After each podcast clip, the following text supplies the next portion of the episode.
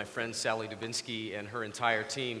In fact, you can participate today by walking outside of those doors, outside of Common Grounds, and picking up a baby bottle as we feature their baby bottle campaign today and throughout this season.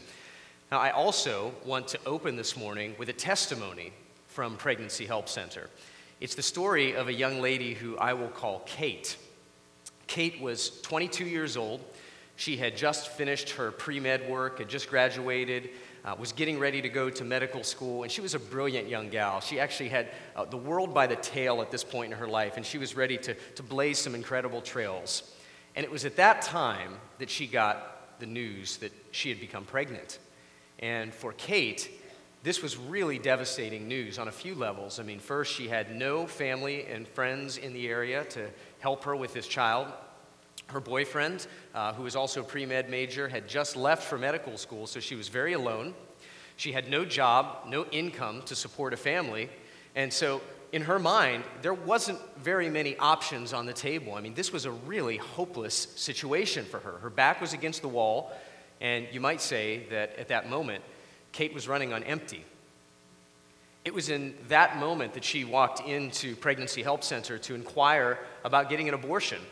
And she walked into the center, and Sally and her team, as they often do, they always do, listened. And they listened with care to Kate and to her story. And they also presented her with gentleness and wisdom some other options, some other options that she might have, in particular, to carry this child. And so they had that conversation and they sent her on her way. And as they always do, uh, Sally's team there follows up with any of the clients that come through the door. And a couple of weeks later, they made the call to Kate and to their joy and to their surprise, Kate had made the decision to carry the baby. And it's a great story because, and I'm telling you the truth here, her due date is today. This is a real story, it's a real person, and she is scheduled to deliver this baby today. And moreover, Kate is connecting with a local church in the area. She is building some relationships with the women there. In fact, they threw her a baby shower a couple of months ago. She's decided to put off medical school for a year, and she is experiencing a whole new measure of hope and fullness. And it's an exciting story. Now, many of you don't know what it feels like. In fact, probably most of you don't know what it feels like to be a pregnant 22 year old with their back against the wall, to have that sense of hopelessness in that situation. But I would gather that most of us in this room today understand what it's like to feel hopeless. We know that feeling of not being able to make it till tomorrow. At least it certainly feels that way. We know what it's like to have our backs up against the walls when the pressures of, and trials of life are pressing down on us. We know what it's like to be running on empty. And most of us in this room, as we profess Jesus to be our Lord and King, those of us that do understand know that, that Christianity is not an exemption from these trials being a Christian does not guarantee you the easy life. In fact, sometimes it seems like the fact that we are Christians brings on some of these trials and brings on some of this discouragement and suffering. Whether it's persecution or rejection or grievance over our own sin or the sin of others, the fact that we're Christians oftentimes brings about these seasons of suffering. It's, it's, sometimes it feels like more like the, the pollen that attracts the sting of life than the citronella candles that are supposed to keep those stings away. I wonder if you've ever asked yourself, why am I going through this trial? Why am I experiencing this time of suffering? I mean, I thought I was a Christian. I thought I was God's kid. Is my faith not strong enough? Am I doing something wrong? Where is God when I'm going through this suffering? What is He up to? Is there, is there any purpose to these trials, or is, is all this just meaningless? Is all of this just vanity? These are real questions. Is there any way to experience fullness when we find ourselves running on empty.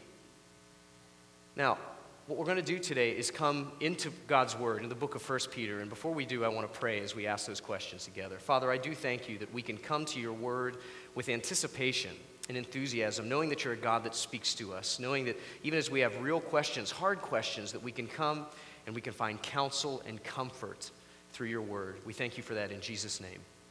Amen. So, why don't you meet me in your Bibles, would you, in the book of 1 Peter? This is our second message in a series. We're going to be spending the next several months in 1 Peter. If you're using a Pew Bible, you can find it on page 1014. We're going to be in 1 Peter chapter 1, looking at verses 3 to 12, the passage that Nathan read part of earlier.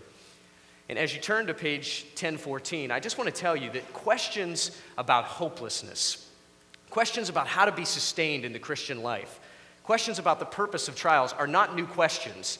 In fact, as we enter into the world of Peter's readers, we can, we can know that these were likely questions that they were asking. In fact, this was one of the very reasons that Peter wrote this letter as he addressed it to them as elect exiles, people who were walking through a really difficult time.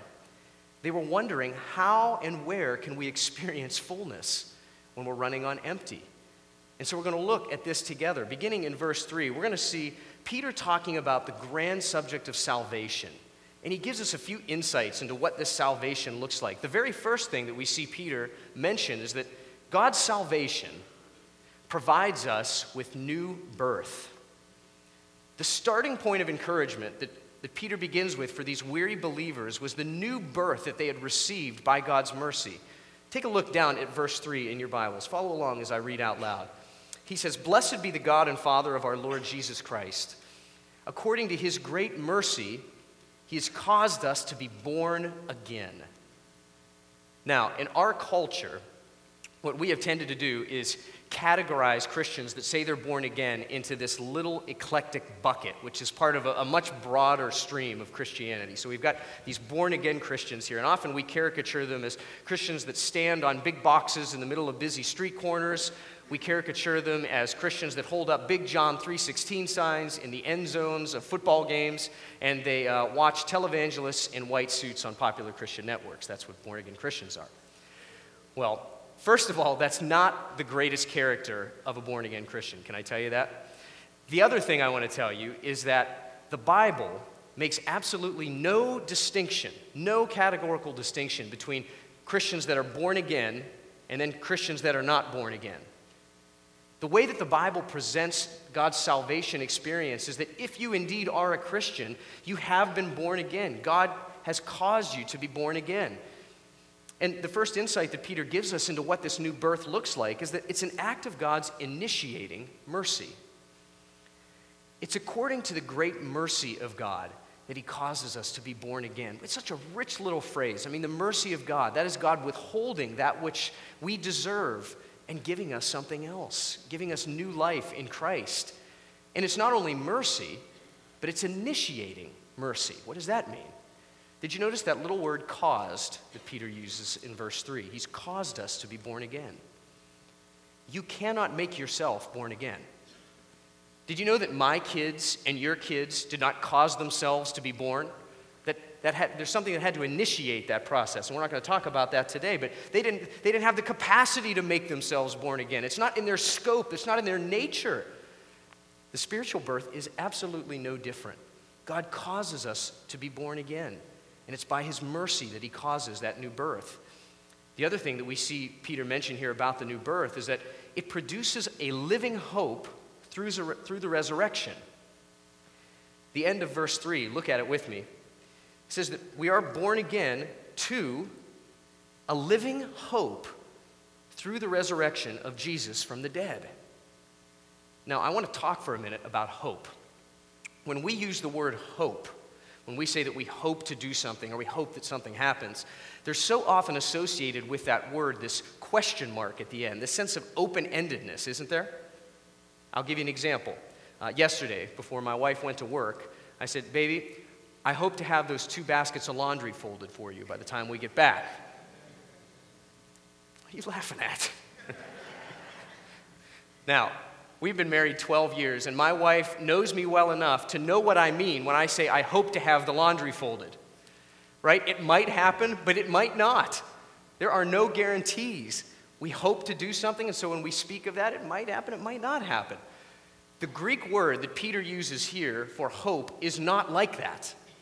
It's a word that means a favorable and confident expectation. What Peter is saying here is that we've got a sure thing. It's a certain hope that's delivered through the resurrection. It's, it's through the certain resurrection of Jesus from the dead that we are connected to this hope. It's a resurrection, truthfully, that's rooted in history, rooted in the eyewitness testimony of hundreds of people. It's a resurrection also that serves as a prototype for those that trust in Jesus by faith, that we will follow him in that resurrection. And so, as we talk about the certainty of hope, you might catch this swell of hope that would be rising in Peter's readers as they labored along this journey as exiles. It's a hope that should be rising in us. The third and the final insight into the new birth that Peter mentions here clarifies that hope. It's not just a generalized hope, it's a particular hope. And the new birth secures us a glorious future inheritance.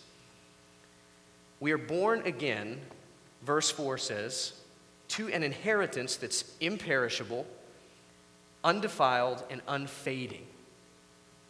Now, Peter's audience would have been familiar with the idea of an inheritance as we are. They would have probably thought in terms of the inheritance, the blessing of land that God often promised in the Old Testament.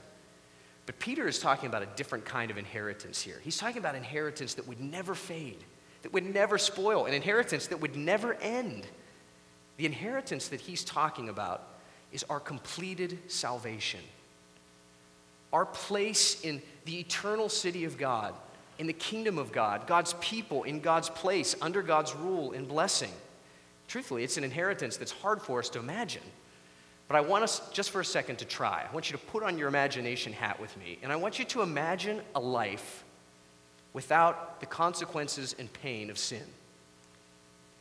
Imagine a life where everyone present lives for the glory and the adoration of Jesus.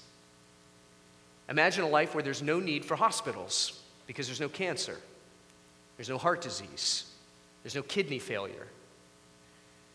Imagine a place as we celebrate African American History Month that Dr. King said, Justice rolls down like waters and righteousness like a mighty stream. Imagine a place like that. That is the inheritance that Peter is talking about here.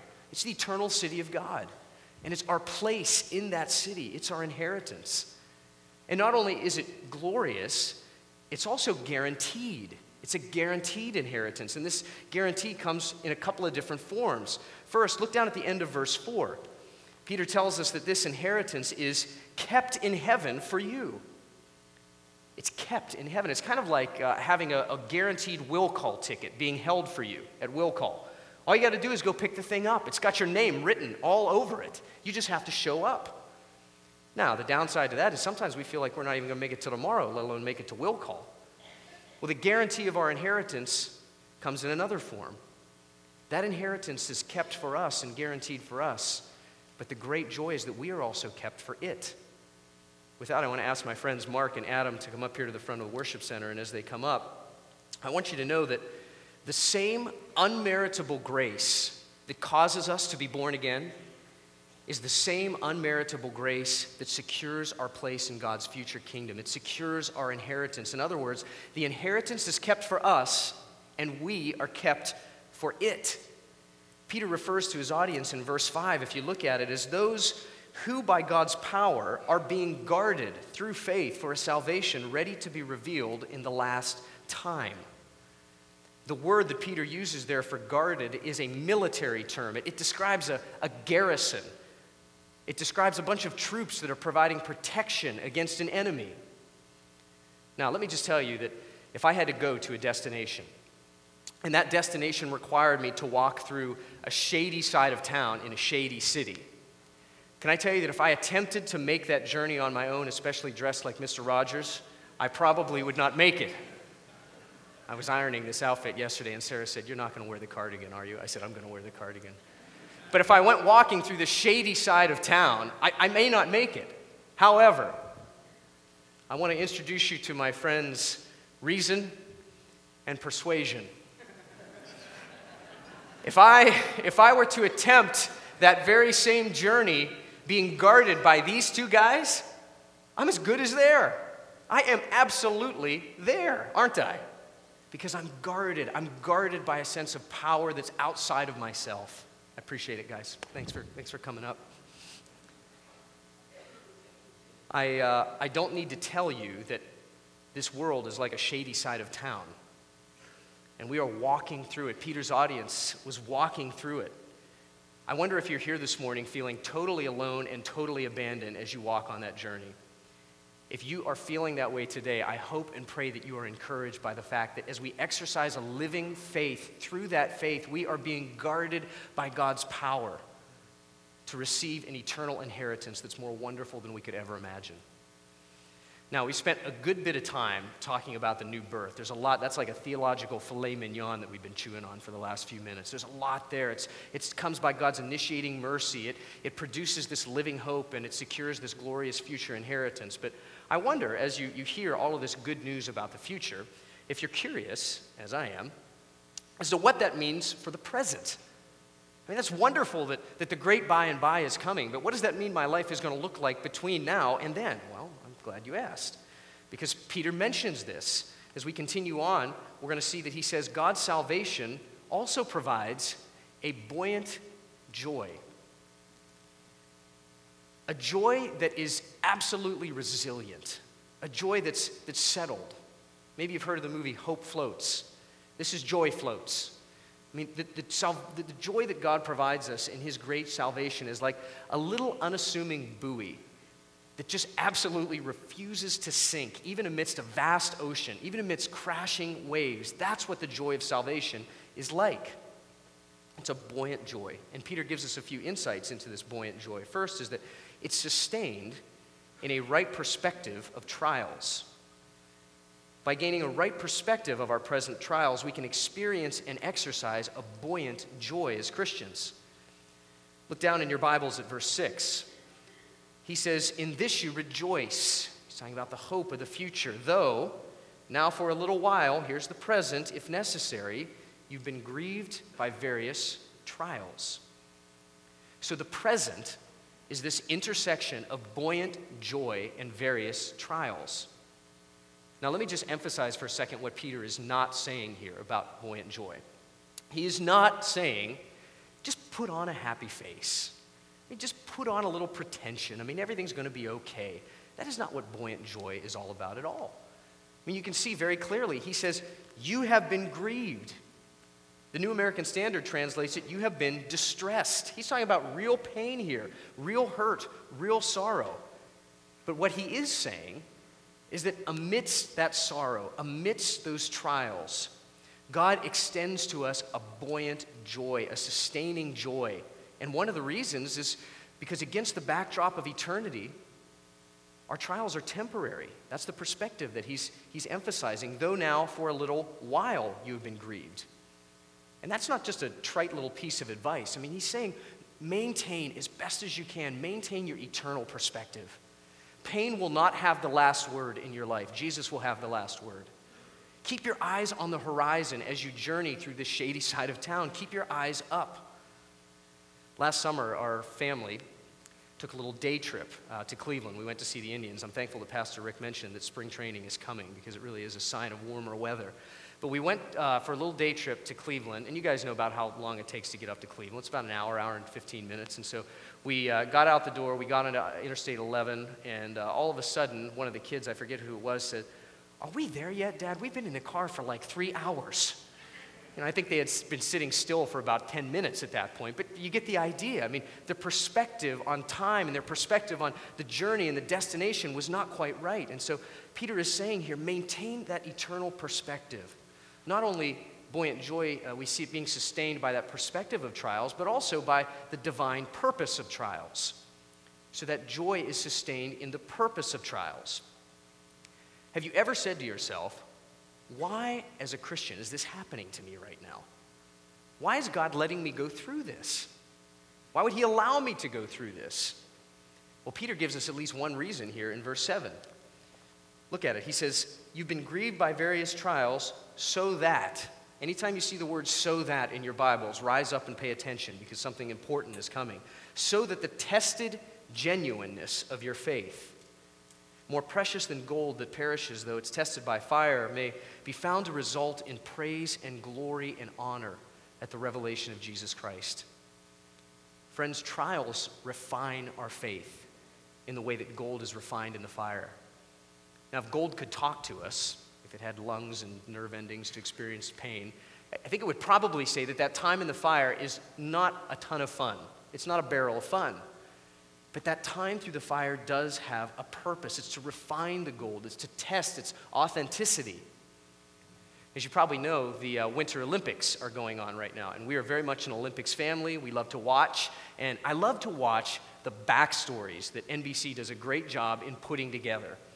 And almost with, without exception, as we look at these highly successful athletes, we see this, this coach behind the scenes that is pushing them and pushing them and putting them through these rigorous training activities and truthfully bringing them a measure of pain.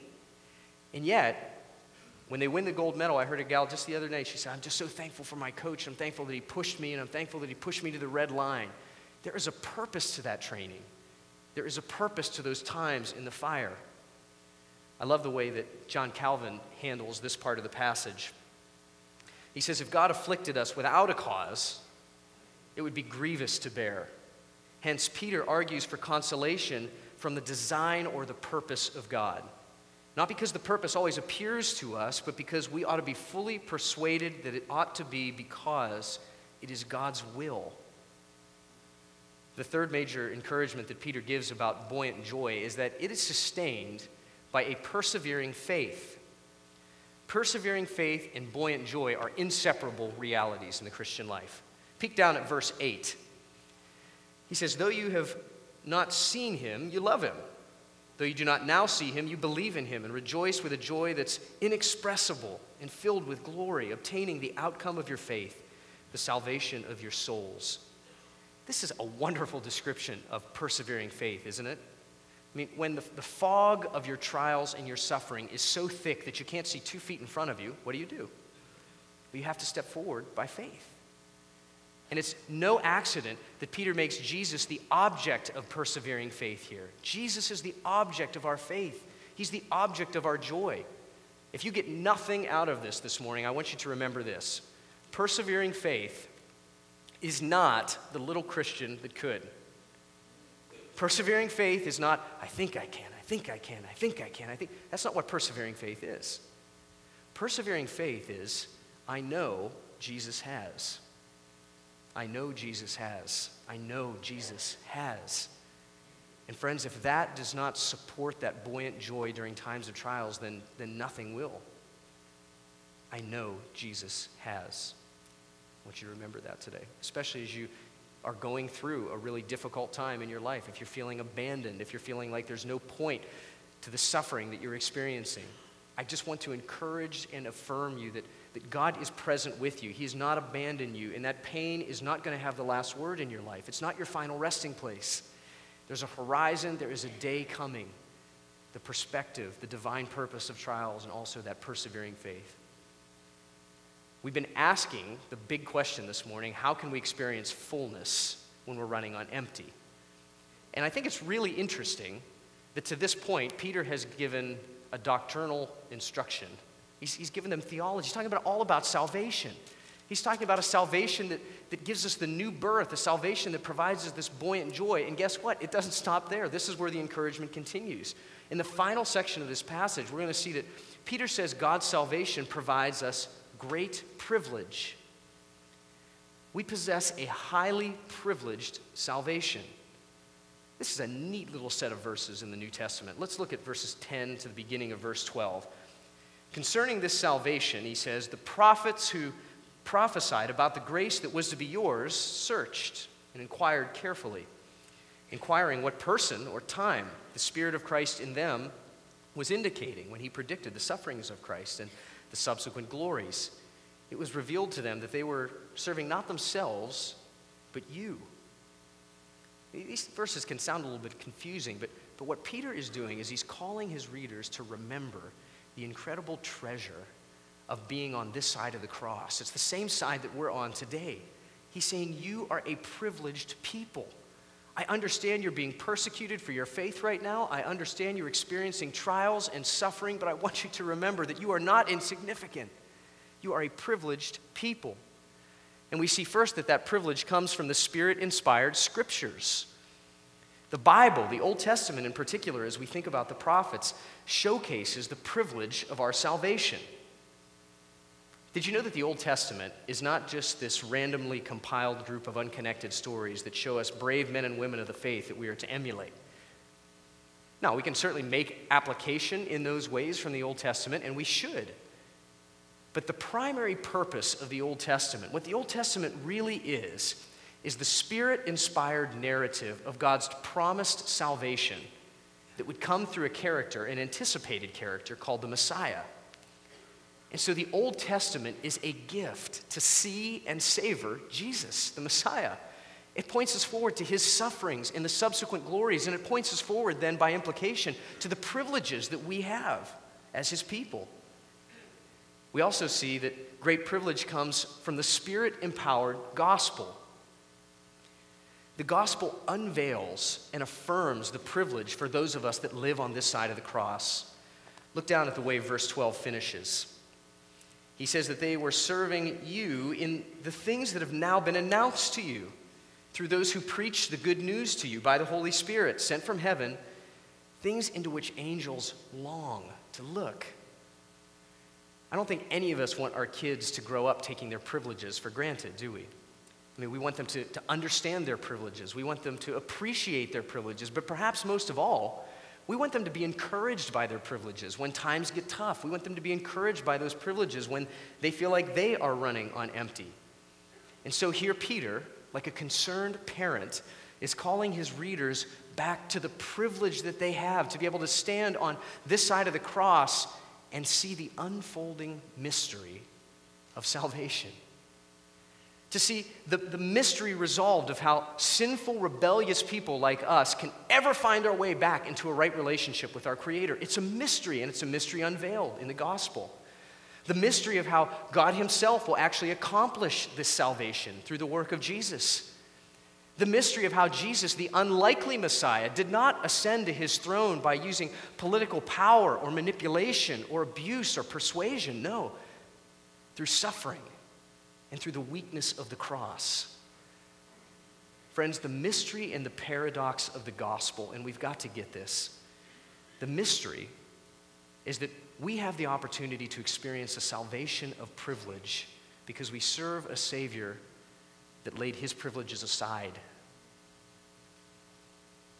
in fact, that's where we're going to close today. I want to invite the music ministry team back to the platform, and we're going to close this morning in Philippians chapter 2. And in doing so, I want to make as clear as possible the answer to that big question that we've been asking all morning the question of where and how can we experience fullness when we're running on empty, when we're feeling hopeless, when we're feeling backed against the wall. How can we experience fullness in that moment? Philippians 2 says of Jesus, Though he was in the form of God, he did not count equality with God a thing to be grasped, but he emptied himself, taking on the form of a servant, being born in the likeness of men, and being in human form. He humbled himself by becoming obedient to the point of death, even death on a cross. Do you see what's happening here? You see the wonder of it? Jesus Christ, the privileged one of heaven, laid down his privileges so that we could experience the privileges of salvation. Jesus Christ, the privileged one of heaven, who walked the streets of gold, laid down those privileges to walk the road of a suffering exile. Jesus Christ, who could have exercised his privilege as God to call a legion of angels to rescue him from the cross and destroy his enemies, laid that privilege aside so that those very same angels could stand and wonder at the privilege of those that he came to save. That is the mystery. And that is the answer, the remarkable answer that the fullness of salvation is accomplished by a Savior who is willing to empty himself. And that is a Savior that we can trust. And that's the big idea of the day, the answer to the question that we've been asking all morning. When you are running on empty, you need to put your faith in the fullness of Jesus and the sufficient salvation that He provides. When you're ready to throw in the towel, when the weight and pressures of this life, when sorrow and suffering have just about crushed you, the answer is not to stir up strength in yourself. The answer is that your sustenance will only come from outside of yourself and the one who is willing to lay down his privileges so that you could be privileged. Put your faith in the fullness of Jesus and the, sufficient salvation he provides. It's a salvation that brings us a new birth, a whole new life, a salvation that provides us a certain hope, a sure thing through the resurrection. a salvation that secures us an inheritance and it secures us for that inheritance. It, it gives us buoyant joy and incredible privilege. And we are talking this year about growing up together, of taking steps forward together as a congregation.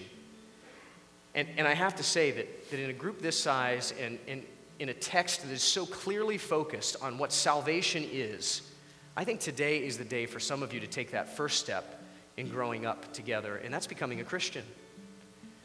If you're sitting in your seat today and you'd say, Chris, there is something about the wonder and beauty of Jesus that I am seeing in this moment that I've never seen before. That's what it feels like when God causes you to be born again, to have an affection for the one that you really didn't think much of when you walked in here a couple hours ago. I want to encourage you to respond today by exercising a living faith, by trusting, counting on Jesus' work to save you. Not your own efforts to save you, not your own morality, not your own goodness, but His goodness and by turning away from an old life that rejects Jesus' rule and lordship and accepts it instead. Maybe you're here this morning and you've been a Christian for 100 years, you come to Old North for 150 years, but today you are encouraged in a fresh way. Maybe you walked in feeling totally insignificant. You're working 70 hours a week, you're on the rat wheel, you're thinking you're just another faceless person that's going to live and die, and that's going to be the end of it. Can I remind you today of the privilege that you have as a Christian? Can I encourage you with that truth? Jesus thought enough of you to make himself insignificant so that you could be significant. It's a reason to rejoice. It's a reason to worship, as we all should, in the truth that when we're running on empty, we can trust and rest in the fullness of our Savior and the salvation that He provides. Let's sing and respond together.